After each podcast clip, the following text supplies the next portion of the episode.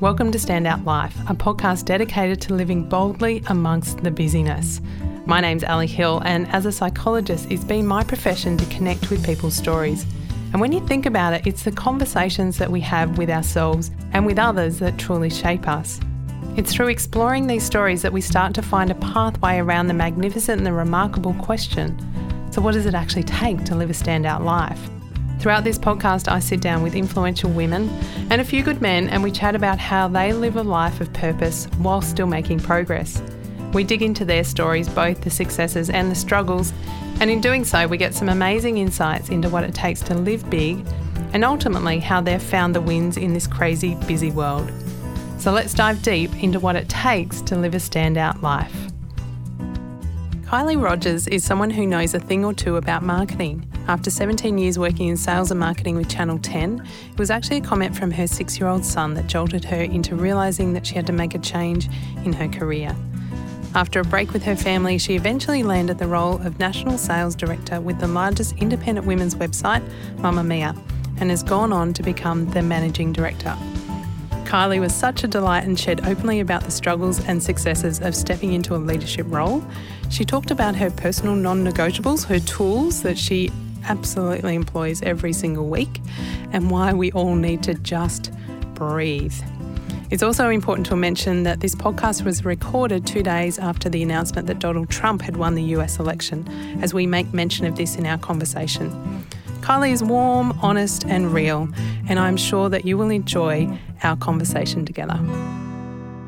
Kylie, welcome to the studio. Great to connect with you today. Ali, so great to connect with you. Thank you for having me. Oh, look, it's it's awesome, and there's so much I want to dive into. But I want to, I guess, I want to start by asking you the moment because you've had 17 years working with Channel 10, which did. is a whole career and a lifetime, and it's on its own. So tell me about the day that you started, the very first day that you started at Mamamia. after having 17 years, knowing an industry, knowing a, a culture, knowing all of your work colleagues, and then walking into a brand new culture and a brand new set of work colleagues. What was that like? Well, I was nervous and uh, it was a bit of an alien feeling to me because I was so comfortable and I had been so comfortable for 17 years at Channel 10. Um, and Mamamia was the absolute corollary to what I had experienced at Channel 10. Mamamia at the time was a startup. It was run by women with 30 women working for the, the founder, Mia Freedman. So it was small, it was digital, it was progressive, and um, it was very feminine. Uh, Channel 10, of course, massive, Very traditional, slow, run by men. So I was excited about that difference, but I was as nervous as hell. Um, my husband, well, my husband had quit his job about four months earlier. I had quit Channel 10 about four months earlier. We'd been overseas with the kids and we'd had a lovely time. I didn't know if I was ready to get back into the work thing. But, you know, I, I got up early, I got my clothes on, I, I have a pretty positive attitude normally. But I said, okay, Kylie, it's okay to be nervous, just be yourself. So I arrived, had a coffee with my boss. Uh, look, you don't do much on your first day. Let's be frank. The first day is actually the easiest when you look back at hindsight. So I chatted with the team, um, got to know them as best as I could over the next few weeks, and just tried to enjoy myself. And I did enjoy myself. And I thought to myself, this is exactly where I want to be today. Amazing. So that must have been a nice relief to get to the end of that and go, okay, this was the it right was, decision. It was. It was overwhelming too because it was a digital environment. And remember, I had sold 30 second TV spots for 17 years, very traditional. And I had a lot to learn in the digital space. So I'd be going home at night Googling what the heck these people were talking about because I really didn't understand. And that was nice as well because I had realised I'd forgotten the feeling of learning. I'd learnt a lot in my 17 years, but the last four years I probably hadn't learnt too, too much. So it was nice to be overwhelmed by that feeling of, oh, wow, I'm learning something new. And it's a muscle again, isn't it, And to actually tap back using into that muscle, Yeah. exactly. What prompted the decision to join Mamamia? Um, I'll, I'll talk about why I left 10 first. 10 was an extraordinary company, and I grew up there. I started, it's like, I think it was my 21st birthday, actually, was the day I started back in February 1997. And, you know, I grew up as a person over those 17 years. I met my husband at Channel 10 and I had three babies at 10. And, and Channel 10 were fantastic to me over that period. And it worked until it didn't, until I realised I'm burnt out. I'm no longer learning. This isn't working for me. And Was, I that, was, a, was that a moment that you realised it that? really that was a with moment. slow- Look, to be honest with you, and it's a it's a it's a hard thing to talk about. My son, and I don't know how old he was at the time. It was my eldest son. He might have been six or seven, and he's an old soul. And I tried to get him in the bath. You know what it's like. You're coming home from work late. You're exhausted. I was pushing him to get in the bath. Ten minutes later, get out of the bath. Get out of the bath. And he started bawling his eyes out. And I went in and I said, Sweetheart, I'm sorry. I didn't mean to yell at you. I just want you out of the bath. And he said, It's not that, Mum. I, I just don't know why you're so sad. Oh, I don't know why you get home from work every night and you just complain to Dad about how bad a day you've had. Oh, that oh. was my moment. Out of the mouth of That babes, was my right? moment. So I, you know, I talked to my husband about it, and I was, I was fortunate in the sense my husband was going through the same thing. He'd been in at Tabcorp for ten years, and we both needed a change. And it was that one moment that my son was so honest and said, "You're always unhappy." And I work for so many different reasons, and one of them is to be a bit of a role model to my kids to show them that you can be more than just a mum. And I don't mean just a mum as a derogatory thing. Um, that we're, you know, multidimensional. And yeah, so that was my moment. Yeah. Did that sit with you? It sat with me for a long time. And that's why it took me a little while to work out where to go next. And, you know, I spoke to a lot of different businesses and were offered a few roles, all in large corporations. And this little company called Mamamia had rung. I thought, Mamamia? I, I wasn't a consumer of Mamamia at the time. I thought it was just a small mummy blog, to be frank. I knew Mia Freedman. I thought I'll give it a go and I'll have a chat to them. And I just was overwhelmed by their core purpose, their vision. Uh, our core purpose is to be a second home for women where they can love, laugh, and learn. And everything we do is about making women feel great about themselves inside and out. And that resonated a bit with me. I, I didn't really feel 10 ever had a purpose, or I didn't feel like I, I resonated with that purpose. Um, and, you know, they were a startup with real ambitions. They were future proofing themselves. I could see that I could learn a lot off my boss. And I wanted to learn again. I certainly wanted to immerse myself in the world of digital. And I took a risk. And I'm, you know, I think it's two and a half years now. I'm the managing director of the business. I run the business for Mia and her husband. And it's really rewarding. I, I feel like my purpose is aligned with my professional career, and that's that's a good thing. Do you feel like you're happier? Yeah, Would my son gosh, notice? you know, my best friends um, can see a completely different me, which is frightening to a degree because you don't realise how unhappy you you become over time. Um, I was burnt out, and they clearly saw that. And they can see a different Kylie. I'm just far more relaxed. I've got more time for people. I'm energised. By the way, let me be clear: there are days Yeah, where it's oh, hard. it's it's, still it's work. challenging. It's, Yeah, you know. yeah. But but all in all, I'm a far happier person. Yeah. My husband sees it. My kids are thrilled. You know, I was in the shower one morning with my kids, and one of them said, "Oh, wouldn't it be nice to stay at home today with you, Mum?" I said, "But I guess I could quit my job, and we and I could do that every day with you." And one of them said, in fact, it was my eldest. He said, "Oh no, don't do that. You're really good at your job." Oh, isn't that beautiful? And I thought, "Oh, well, that's nice. That's nice." So yeah, yeah. all good. So obviously aligning with that purpose, and if given your experience, you can crave being around women who are going to be supportive of where you want to go and what you want to yeah, I- achieve. I- yeah, and I've I've really seen that. You know, I thought, oh, at the time there were about thirty staff at Mamamia, and all women. I thought, oh, I don't know what that's going to be like, because I had worked predominantly with men my whole career, and I tell you, we've now got 120 women. There's a couple of men. And it is the most supportive environment I've ever been in. Diversity is important. So we, we do need more men. You, you need a good balance. But I, you know, I've, I've adored being around supportive girls, supportive women, supportive mums who understand the challenges in life, that understand the balance and the juggle of being a working mum. And, you know, we just roll up our sleeves and support each other and get the job done. Now that you're in a position of leading that, what's the how do you keep creating that supportive environment? Because I imagine there's that takes work. It doesn't just happen. So what kind of strategies do you do or how do, Yeah, how do it's you a- help it's create a good that? question. Um, I'm very supportive of flex arrangements. A lot of our staff are uh, part-time workers. A lot of our staff, if they are five-day-a-week workers, work from home on one or two days, and that's important, particularly for mums, just to have maybe one day where they can go and drop the kids off in their pajamas, come home, and settle into the working week or the working day. So, flex is a big thing. We allow our staff to buy extra annual leave because you know, you're a mum, Ellie. School holidays are a tricky experience Yeah. if both parents are working. Yeah.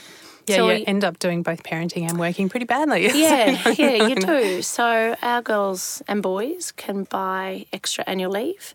And we just talk about making sure we all have the tools around us to get through the working week. My tools are Pilates, Monday lunchtime and Friday lunchtime. They're scheduled. I need to bookend the week. I need to remember how to breathe properly. And they're just the two thing, things that work for me. Yep. Everyone else has their tools. My sales director is on a meditation retreat as we speak. She she's big on that and that's what she needs to do. And when times are tough, I remind my staff, don't drop your tools. Are they non-negotiable? They're non-negotiable. Obviously when thing there's some critical things where we have to drop everything and, you know, work for a client or do whatever. But yeah, we try and make them non-negotiable. We have wellness weeks. We have programs that that support our staff uh, inside and out. And yeah, we're big on that. Yeah, and it's the conversations that we have to have, and it's kind of crazy that organisations are pushing back. So I love to hear that you guys are really leading the charge. Yeah, we, we try to. Um, and I think that's why we're attracting great talent because, you know, those little extra things are going to allow you to attract great talent and retain great talent.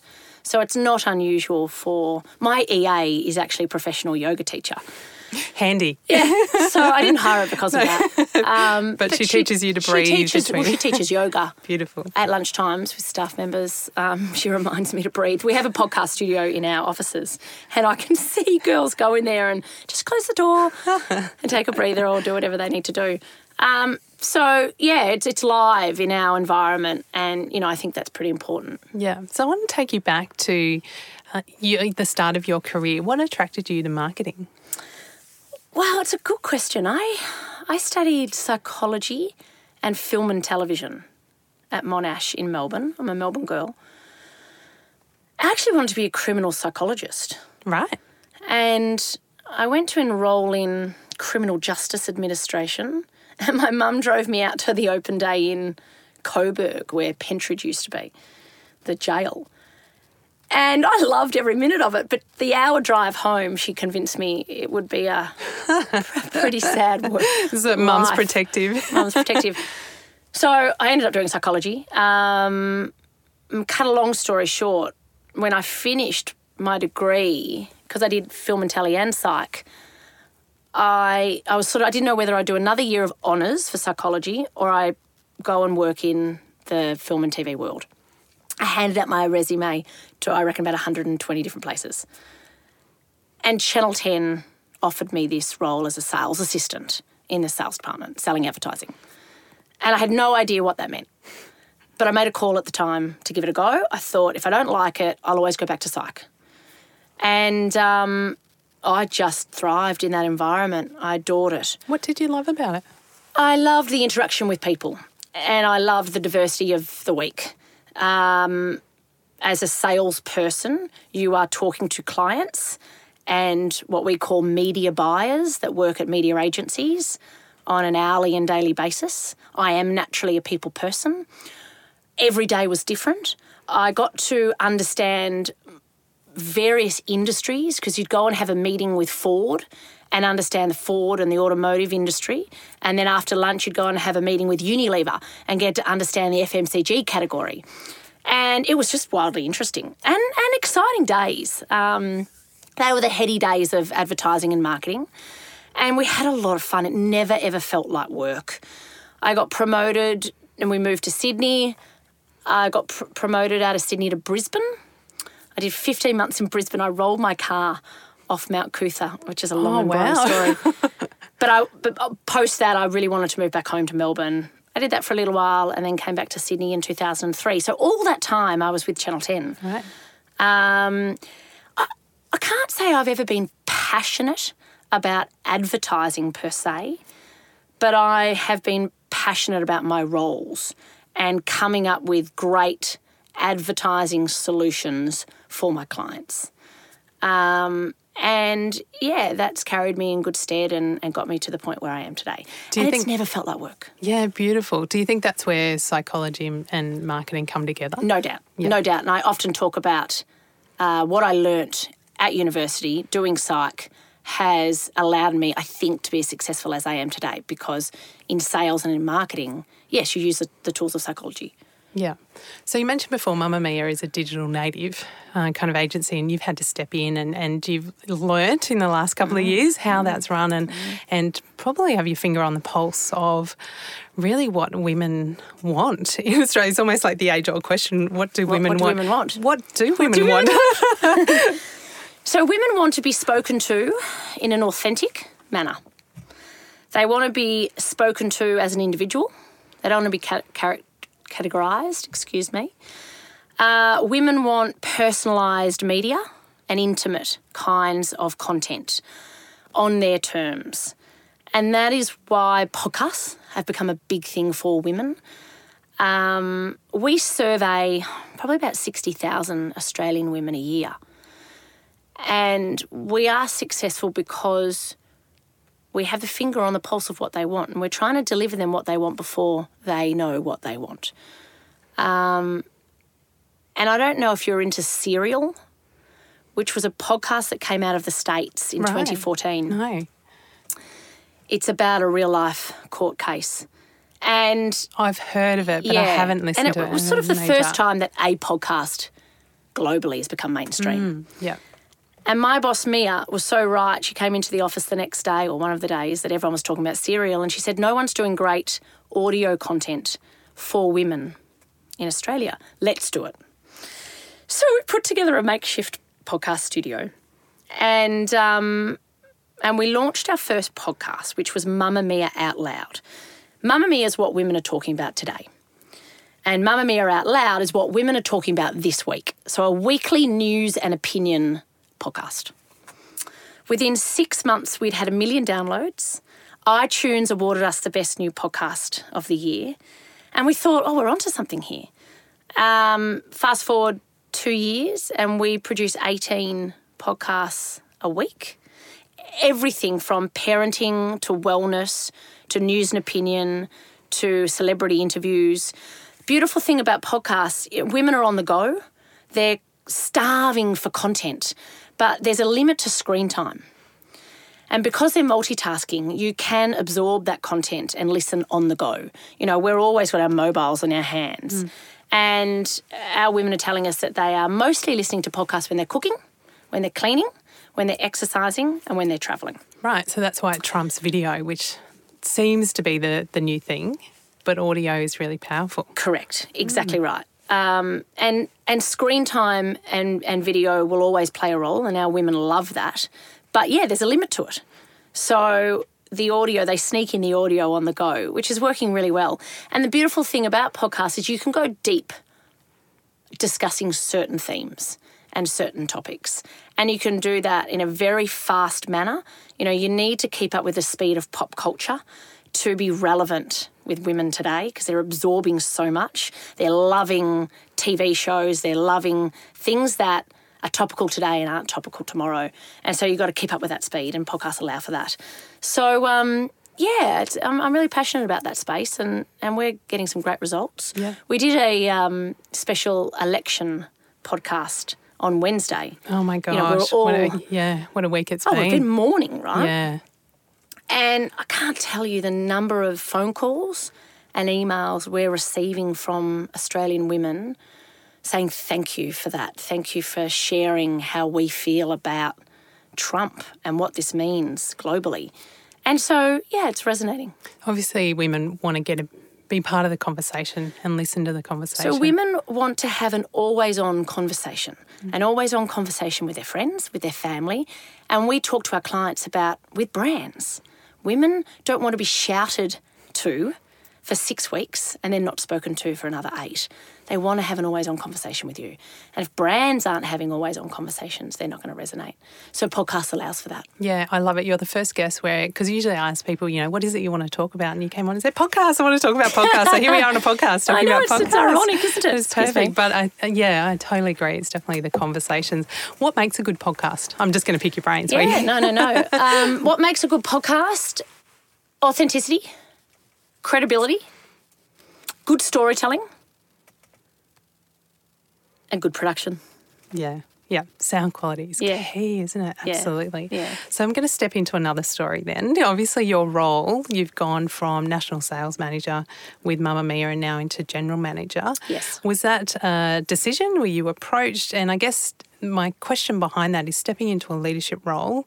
Often, what we know from the research is that women hold themselves back until they have all the skills, and then I'll put my hand up They for the job. absolutely do. Did you put your hand up? Did you do it before you thought you were ready? And what do we need to encourage women to do to do that more? We need to encourage women to have more confidence. Hmm. You're absolutely right. Unless a woman, and we're generalising a bit here, and we've got to be careful of that, but most women will not apply for a role unless they look at that JD and they tick every box. And then they think to themselves, I probably won't get it, but I'll give it a go. Men might tick one of those boxes and they fake it until they make it. And I work really hard on myself to be more like that. You know, we, we have imposter syndrome. I don't know why, but we always feel like we're not good enough to be in the role we're in. Have you had to deal with that? All my life, this- all my life. Um, How do you address that? I just remind my husband's wonderful, and he always reminds me I'm good enough, and that's helpful. My dad's been a great supporter of mine, and my mum, and they always remind me I'm good enough. But ultimately, you've got to convince yourself, right? And I, you know, I worked 17 years with men, and I was a, I was as good as them. And over time, it's been 20 years now I've been in this industry. Over time, you get that belief. Um, I always wanted to move into a more general management role after being sales director, and that was one of the reasons why I went to Mamamia because I had spoken to the CEO at the time saying, I won't come here unless there's that opportunity. Clearly, I've got to prove myself as a sales director first. But unless you're open to having that discussion, I'm not going to come. And he was open to that. Yeah. What were you interested about stepping into that Um, I, I look, I've been sales director for many, many, many, many years, and you know, I, I yearn to run a P and L and to lead a group of people and run a business. So it happened within a year of me being there, and that was probably earlier than I expected. Pretty quick. But interestingly, it was my colleagues that kept saying to me, go and talk to him about being the managing director because you should be. And that was the impetus for me to have that conversation with him to say, you know, it's time you step back and it's time for me to take that new role on. And it's always an uncomfortable conversation to have, but I pushed myself too. And um, thankfully, he was he was in agreement. He was ready to step back, and I'm grateful that he's there. So if I am doubting myself, I can go to him and say, "Do you think this is the right decision?" Uh, we have a little saying at Mamamia: "It's okay to flearn." What's flan? Flearning is learning through failure. Beautiful. Yeah. And, you know, a digital business moves at a rate of knots. Hourly, right? Right. and um, our business is growing by the second, the industry is growing by the second. And so we're moving fast. And that's okay as long as you measure twice, cut once. So you've got to do your due diligence. And ultimately, if you make a mistake while you're moving fast, that's okay. You can learn, but make sure you're learning off the back of that so you don't make it again. Mm. So we do encourage our staff to take risks. So that's nice. I'm, I'm, I make mistakes all the time. Um, I've got my boss to go to, um, you know, to talk about decisions before I make them. And you know, we're learning. I'm constantly learning. Yeah. Has there been a particular moment where you've you've learned oh, in this GM question. role? Yeah, yeah. I mean, I have quarterly leadership meetings, and at the start of those meetings, we go around the table and we say, "Okay, what's the big lesson we've learned this quarter?" And I always have one. I can't remember, you know, the biggest one right mm. now, but I always have one. Yeah. Because there's always that decision you make that you regret. And as long as it doesn't break the company, you're okay. Yeah. The power um, of sharing that must be really it powerful is, as well. It is. It is. Um, you know, we're all human at the end of the day and we all want to do a great job, but it's okay to make those mistakes. What surprised you about stepping into the, that general manager role? What surprised me? Probably the amount of time people need to talk things through. So, as sales director, I was very focused on outcomes, converting, keeping clients happy by driving results. Which is pretty fast moving, I Which can only imagine. Which is pretty fast moving and exciting. As managing director, ultimately my job is to put the right people on the right seats on the right bus, doing the right things. Yeah? And that's all people related. And I, I like to make a decision and move on to the next. My biggest surprise has been holding people's hands through that decision making and talking it through. And I've had to slow myself down, realizing, particularly women, like to talk things through. And that's been my biggest su- surprising element at Mamamia running 120, managing 120 people, 120 women, they like to talk things through. So slowing down, creating that space and time has probably been very different to your natural reflex. Yep. Has it actually then helped uh, leapfrog things quickly? So actually creating that space? Well, it's allowed me to make the right decisions. Yep. Rather than make bad ones quickly. so keep doing it. so keep doing it, yeah, yeah. And my chairman slows me down, which is terrific. Yeah. So you've also got three young boys. I do. And uh, a beautiful family, full time job, new position, new role, new everything that you're learning and loving as you're doing it. I'm a big believer that balance is a bit of a load of crap. But I agree with you. There is no balance. There is no balance. There is no balance. So, what are the signs for you that you get overwhelmed, and what are some strategies that you have to to deal with that? Um, I get overwhelmed really quickly. How yeah? do you know? Oh, because I start breathing really quickly. And I think, oh God, I need, I need to slow this down. Um, and I think, I can't do this, I can't do this. And I stop and I breathe. Um, and I, it, it mostly happens for me in the mornings. The mornings are my trickiest moments throughout the day. I have a really supportive husband who we parent equally but he works as hard as I do. And so to get the kids up, get them organised for school, make sure they've had some breakfast, drop them off at three different places, and be in a meeting by 8.15 or 8.30. That's the trickiest bit for me. And I park my car in the car park, I turn the ignition off and I breathe. And I do that when I return from the day as well. So when I drive in the driveway, I turn my phone off and I breathe because I'm about to then walk into three crazy kids who haven't seen me all day and are desperate to download on their days. So breathing is I know it sounds silly. It sounds I know I've I've actually really been doing interviews tw- all week yeah. and people are saying what's your one strategy and I keep saying breathing and I I hear myself saying that it sounds crazy but yeah, geez it works. It really does. Um, I try to meditate but it doesn't work really for me. I'd love to run in the mornings. I never get myself out of bed. as I said, I do Pilates Mondays and Fridays, and that's really my exercise thing. Um, and breathing, turning my phone off when I drive in that driveway, and I don't turn it back on until the kids are in bed. And I've had to learn that over time, and that's a really good tool for me to download, to be in the moment, to actually be able to have conversations with the kids and care about what they're saying back to me. And same with my husband, knowing that that's off, no one can interrupt me until 8.30, 9 o'clock. Um, that's probably my tools. Look, we have a live-in nanny. Let me be really clear. I believe in outsourcing.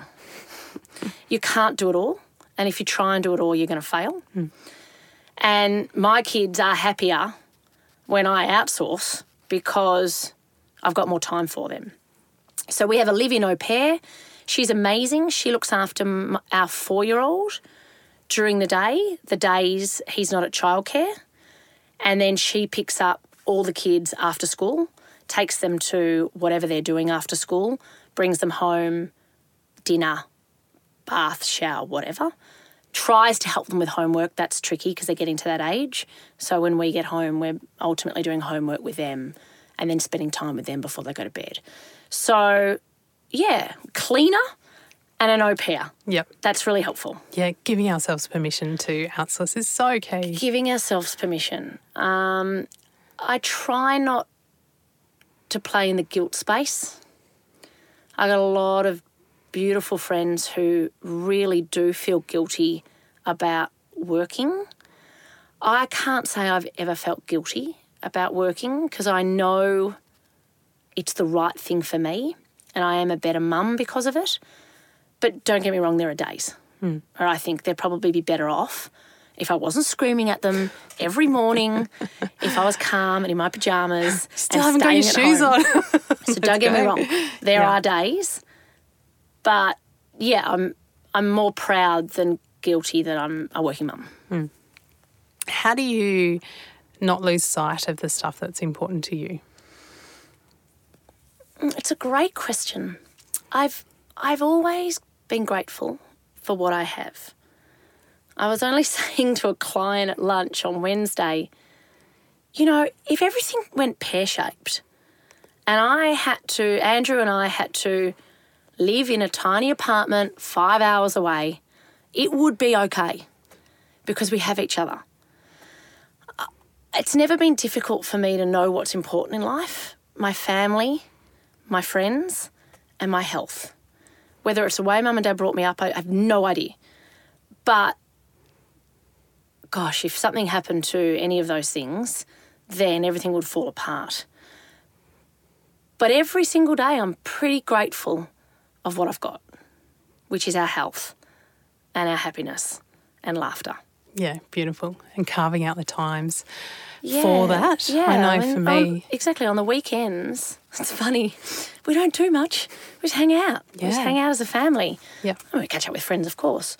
But um, yeah, it's important we're not running around shopping, doing frivolous things. We just hang out with the kids. And I reckon it's important to celebrate that. So often, say, how was your weekend? So, oh, I had a million things. It's like really okay to say, my weekend was really slow and we didn't do a whole Yeah. lot, and I'm really happy about Yeah, it. yeah, and I and that's ex- that's my weekend coming up, and I, I'm so excited about it. So excited to go home tonight, fish and chips, hang out with the kids, and do not much else. Yeah. Amazing. You were talking about coping mechanisms. Um, when I was having a tough time at 10, where it was that point where it probably wasn't working for me, I hadn't learned in a while and I was stuck in a rut, I had a weekly massage on a Sunday night. A girlfriend had a lady come to her house and she said it was amazing for her. So I, I did the same thing. I can't tell you, that just set me up for the week. So I did that until I got myself to a point where, right, 10's not right for me anymore.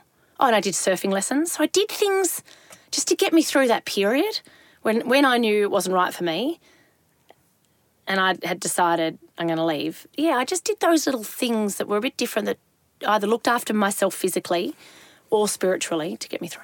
Yeah, yeah. And we need to, yeah, create those spaces. Create in those order spaces. to do that. Yeah. So, what's exciting you about what's next? I love the fact that I don't know. I really do. Yeah. Um, whether it's good or bad, life can just throw you a curveball, right? At any moment in time. And I see that around me every day. So I've got no idea what's next, truly. And I'm excited by that. I love what I'm doing, but who knows where that's going to take me. Um, my kids are growing up too fast. We've just bought a new place, and so I'm focused on getting that sorted. Um, but I don't know. I've got no idea, and yeah, I'm okay with that. Plenty of adventures ahead. Yeah, plenty of adventures ahead. Absolutely. Um, What's next for Mamamia as a well, you know, we've got we've got a big, hairy, audacious goal, which is to engage 50 million women globally every day. Um, we reach around 4 million women in Australia today.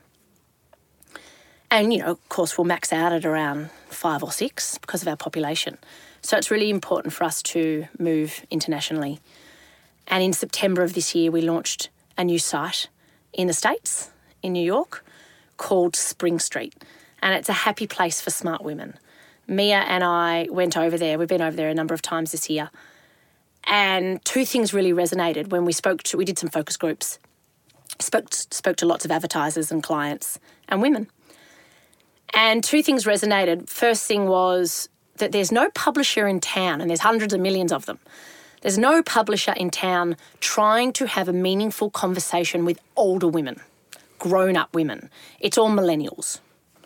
The second thing is grown up women are craving a safe place, a safe haven, some positive news, particularly in America right now. So we thought there's a gap and an opportunity here. So we've created a site, a happy place for smart women or grown up women. And it's the, all of the news and the opinion pieces and the content has a positive spin and a positive lens. And it's early days, but um, you know, America needs content like that right now. They're absolutely craving it. More than so it's more had some ever. great organic growth. Yeah. How is it? Yeah, terrific. again? Great. We're hitting our targets. Um, we're delivering some terrific content. We're just about to launch a podcast network over there. There's not a lot. There's, podcasts are going crazy over there, obviously, but not. There's not a women's network per se. So we'll be launching that shortly. So focus on our international growth to answer your question, but still always trying to understand what our Australian women want and delivering that to them. Continually improving our product, looking at what physical products we can we can create for women, what utilities, um, and delivering Australian women what they want. And that might change next week, which And I it might- love. right, exactly right. I absolutely love. Look, the name of this podcast is called Standout Life. If I were to offer that term up to you, what does it mean to live a standout life? to live a standout life. Okay, so to me, a standout life is a life that you're driving, that you're pushing, that you know what your purpose is or your vision is, and you're pushing forward to achieve that. Um, obviously, a life that fulfills you and that brings a whole heap of happiness and that supports others. Because a standout life is a life that has empathy and is caring and supports those around them. So I'm, I imagine that's it. Beautiful. I think that's it. it's been such a delight to chat with you. Thank you so much, Carly. Thank you, Ali. It's been fantastic. If you've enjoyed today's episode, then there's every chance that you might also enjoy reading a copy of my book called Stand Out A Real World Guide to Get Clear, Find Purpose, and Become the Boss of Busy. You can grab a copy by heading to my website www.alisonhill.com.au. If you liked what you heard in this episode, I'd love it if you could take a few moments, pop over to iTunes and give this podcast a quick rating so that we can continue to share these conversations with people around the world. As always, I'm Ali Hill, and this is Standout Life.